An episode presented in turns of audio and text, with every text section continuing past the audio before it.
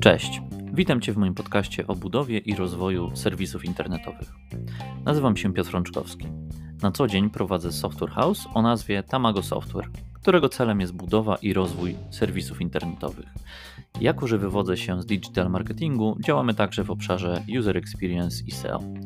Jeżeli posiadasz lub chcesz stworzyć skuteczną stronę internetową, sklep internetowy, portal czy aplikację, to ten podcast jest dla Ciebie.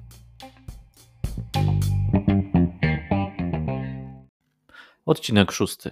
Jak wybrać wykonawcę sklepu internetowego? Cześć, witam Cię w już szóstym odcinku. Dzisiaj porozmawiamy o tym, jak wybrać wykonawcę sklepu internetowego, ale zanim wybierzesz tego wykonawcę, najpierw musisz wiedzieć, co chcesz stworzyć. Nie szuka się mm, wykonawcy mostu, jeżeli chce się budować autostradę. Więc najpierw musimy wiedzieć, co chcemy stworzyć. Jeżeli nie wiesz tego i pójdziesz do wykonawcy, do różnej firmy, czy to freelancera, agencji, software house'u, to istnieje bardzo duże ryzyko, że no jeżeli trafisz na nieuczciwego sprzedawcę, to zaproponuje, a wręcz będzie ci on wciskać swoje rozwiązanie, niekoniecznie zwracając uwagę na Twoje potrzeby. Wybór systemu i platformy e-commerce jest dość istotną decyzją, bo może Cię hamować w rozwoju, czy to z powodu wysokich kosztów rozwoju, czy też w przypadku no, bardzo często platform SaaS różnych ograniczeń, które e, możesz na siebie nałożyć, wybierając określone platformy. Więc pierwszy krok w wyborze wykonawcy sklepu to jest po pierwsze określenie, na jakiej platformie chcesz budować swój sklep. Czyli jaka platforma e-commerce ma być systemem zarządzania Twojego sklepu? I jak odpowiedzieć na to pytanie, dowiesz się w kolejnym odcinku, bo kolejny odcinek y, podcastu będzie właśnie na temat wyboru platformy e-commerce. Jeżeli już wiesz,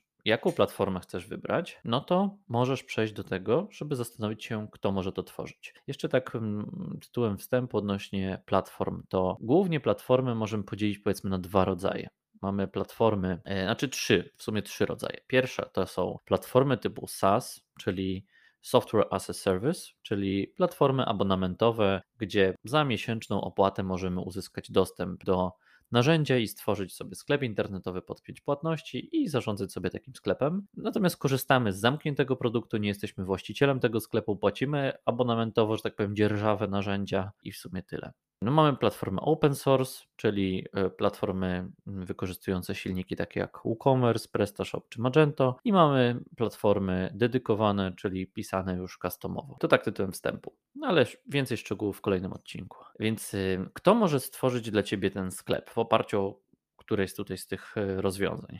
Po pierwsze to może być freelancer, czyli po prostu Kowalski, czy, czy jakiś człowiek, który się zajmuje tworzeniem sklepów internetowych, no i, i on wykonuje takie usługi. Może to być także agencja, czyli firma, która na przykład zajmuje się głównie marketingiem w internecie i przy okazji też robi sklepy internetowe czy strony internetowe, bądź może to być software house, który no jakby zajmuje się budową rozwiązań technologicznych, ale może to być też wdrożenie jakby z wykorzystaniem właśnie tej platformy SaaS, o której wspominałem, czyli abonamentowej i tutaj bardzo często też można wykupić taką usługę u dostawcy takiego narzędzia.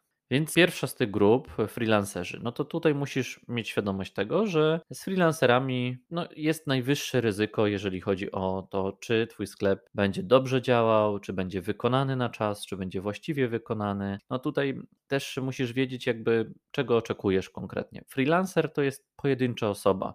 Z mojego doświadczenia i wiedząc, jak budujemy sklepy w Tamago, to jednak do stworzenia sklepu potrzeba więcej niż nie jedna, nie dwie, nie trzy. U nas w takim e, procesie pracuje pięć osób co najmniej. I freelancer, no jedyne co może zrobić, to raczej zainstalować jakiś szablon, tylko go mm, jakieś prostą konfigurację, natomiast no ani nie będzie projektował layoutu. Ciężko jednak znaleźć taką osobę, która w jednej osobie będzie posiadać tak wiele kompetencji, więc na pewno nie będzie to zbyt skomplikowane wdrożenie i tutaj niestety to jest bardzo duże ryzyko, bo dzisiaj rynek freelancerów został zalany przez no, bardzo niskiej jakości kompetencje, gdzie ludzie po kursach internetowych po prostu myślą, że będą tworzyć złoty biznes i budować sklepy za 20 tysięcy tysięcy. No niestety tak nie jest i no jest to dla firmy jest to stricte bardzo duże ryzyko skorzystanie z takiej osoby, choć zdarzają się perełki oczywiście. No i tutaj jakby plusem oczywiście freelancerów jest na pewno niższa cena.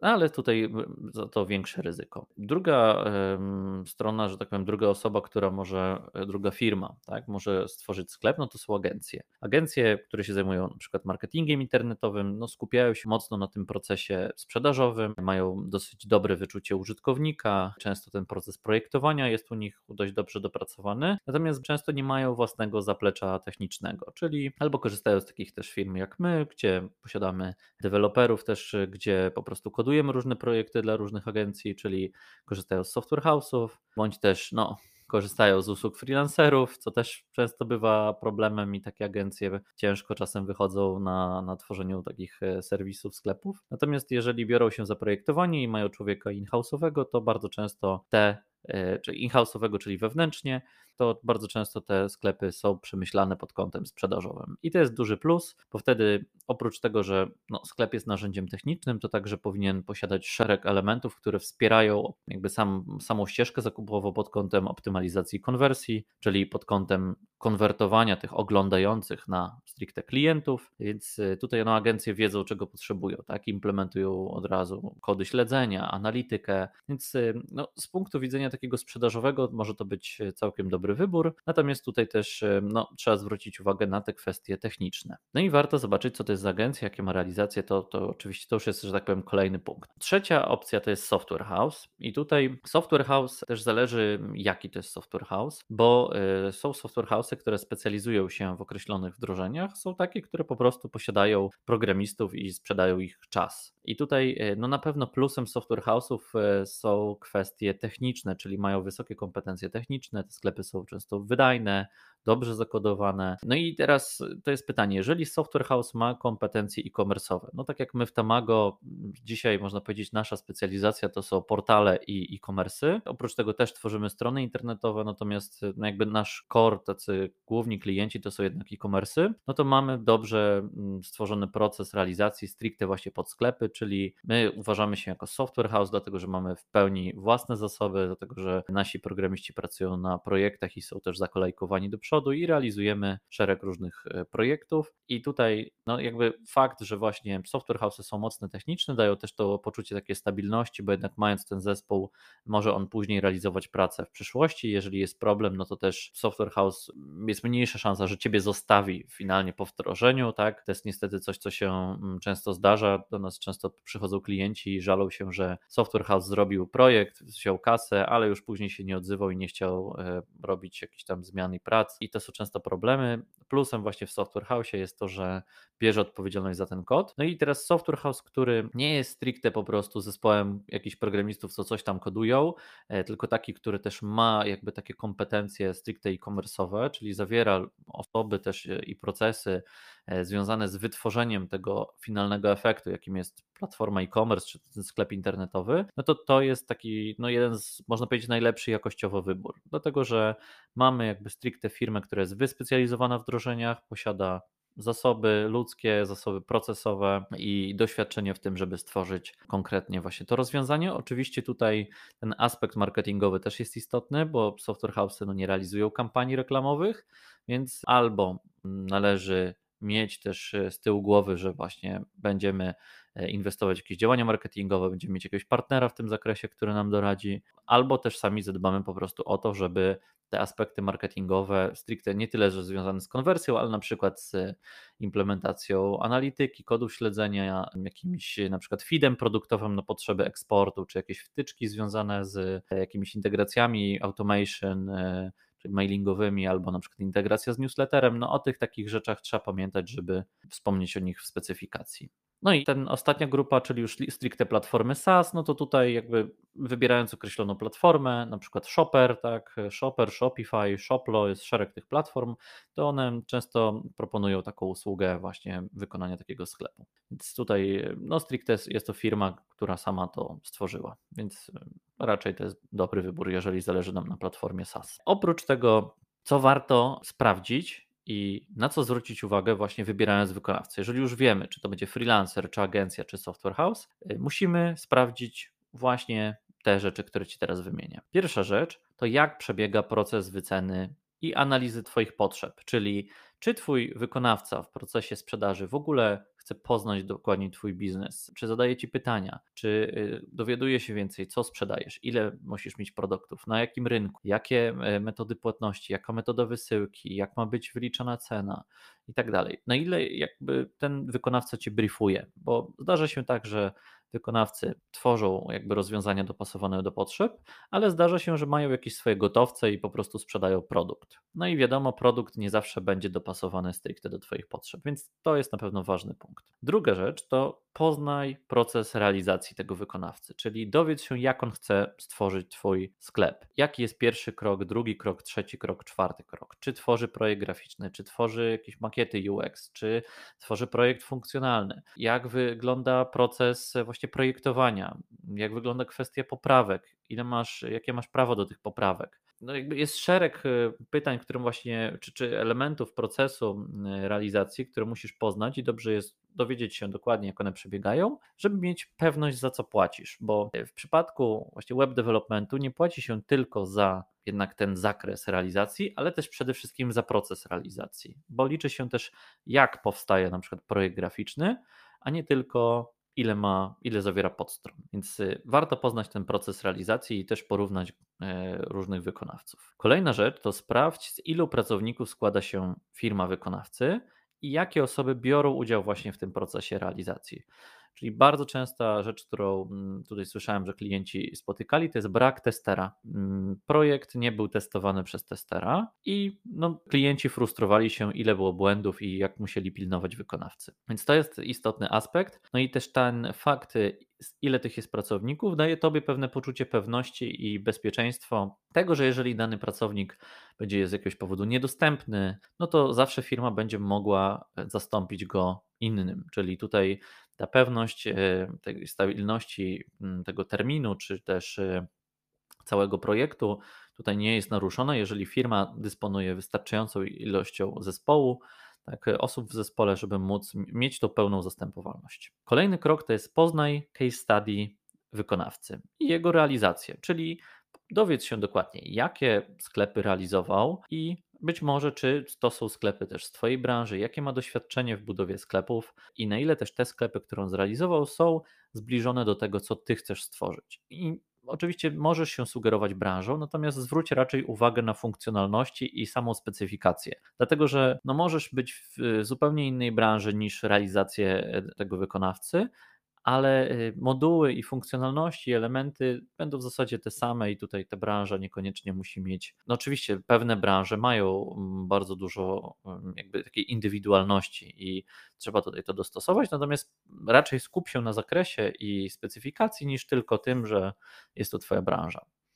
E, natomiast no tutaj też to poznanie case study tej realizacji e, pozwoli Ci dokładniej zbadać ten proces realizacji oceniając już finalny efekt. Kolejna rzecz, no to poznaj klientów, z którymi na stałe współpracuje wykonawca. I to jest dosyć istotny aspekt, y, dlatego że w, też branży takiej software'owej i projektowej y, to, mm, jaka, jaką można powiedzieć, ma opinię wykonawca, nie świadczy o tym, jakie projekty robił, ale z jakimi klientami na stałe pracuje. Bo e, no jednak branża projektowa, gdzie project manager musi mocno pilnować klienta, gdzie kontroluje budżet projektu, gdzie kontroluje termin projektu, często powoduje, że no ta atmosfera może być w pewnym momencie napięta. Tak? Klient chce więcej, project manager musi się trzymać specyfikacji, może dochodzić do napięć. I to, co pokazuje, jak wygląda e, ta współpraca z wykonawcą, to jest to, czy on ma jakichś stałych klientów, z którymi współpracuje i, i jacy to są klienci. Czy to są sklepy internetowe i od i jakiego czasu trwa współpraca, w jakim zakresie. Warto to poznać, a jeżeli nawet będzie taka możliwość, to może warto porozmawiać z tym stałym klientem i poprosić go o opinię.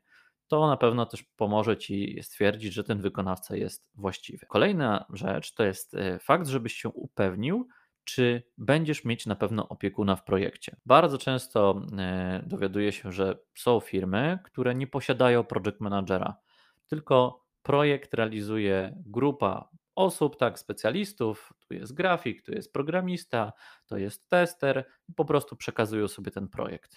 I to jest, uważam, bardzo złe.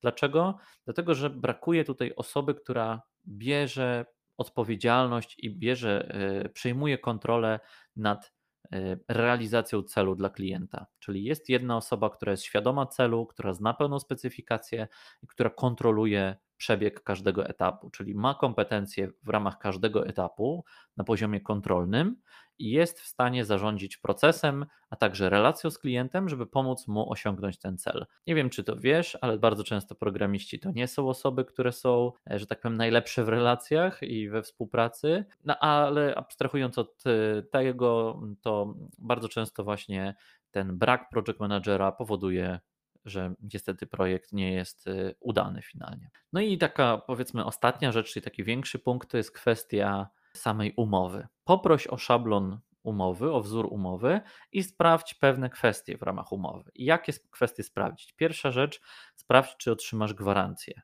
No, powinieneś mieć prawo do minimum 12-miesięcznej gwarancji. Warto się dowiedzieć, jak wykonawca rozumie tę gwarancję, co to znaczy dla niego gwarancja. Kolejna rzecz, czy wykonawca przekazuje prawa autorskie do projektu. To jest bardzo ważna rzecz, bo spotkałem się też z sytuacjami, gdzie wykonawcy przekazują prawa autorskie, ale nie umożliwiają klientowi realizacji zmian u innych firm, tak, przez określony jakiś okres, czyli można powiedzieć, uzależniają od wykonawcy klienta i to może nie być dla Ciebie też wskazane. I tego akurat nie polecam. Więc tutaj na pewno ta kwestia przekazania praw autorskich, żeby mieć prawa, mieć własność do swojego sklepu, jest istotna. Dlatego też zawsze pamiętaj o tym, żeby podpisać umowę z wykonawcą i nic nie robić na gębę, nawet jeżeli to jest Twój dobry znajomy. Kolejna kwestia, no to sprawdź też, jakie są zobowiązania wykonawcy i prawa zamawiającego w ramach umowy. Dobra umowa to umowa, która wiąże obie strony, czyli Zarówno oczywiście mogą być zobowiązania wobec zamawiającego, że ma zapłacić w terminie i tak dalej, dostarczać materiały, ale także wykonawca powinien mieć zapisy, które gwarantują zamawiającemu fakt, że on wykona swoją pracę. I to jest bardzo ważne i na to trzeba zwrócić też uwagę. No i też takie kwestie jak właśnie harmonogram płatności. E, oczywiście, jeżeli masz tutaj zaufanie do wykonawcy, to e, często płatność z góry może też pozwolić Ci na jakąś negocjację. Natomiast no też e, warto dopasować harmonogram płatności do etapów realizacji, tak żeby mieć też pewność, że, że tak powiem, projekt będzie bezpiecznie realizowany i będzie opłacany, że tak powiem, w ramach określonego harmonogramu. To tyle z tych moich najważniejszych punktów. Jeżeli potrzebujesz pomocy przy określeniu specyfikacji dla Twojego sklepu lub szukasz po prostu wykonawcy, to chętnie Ci pomogę, e, chętnie z Tobą porozmawiam i zobaczę, sprawdzę, czy jestem w stanie Ci pomóc. E, możesz się ze mną skontaktować e, poprzez naszą stronę tamago.software łamane na kontakt, wypełnij formularz, a skontaktujemy się z Tobą i pomożemy Ci skuteczniej określić tą specyfikację i być może będzie też przestrzeń do nawiązania jakiejś współpracy. Dziękuję Ci bardzo za wysłuchanie i do zobaczenia w kolejnym odcinku. Cześć. We'll be right.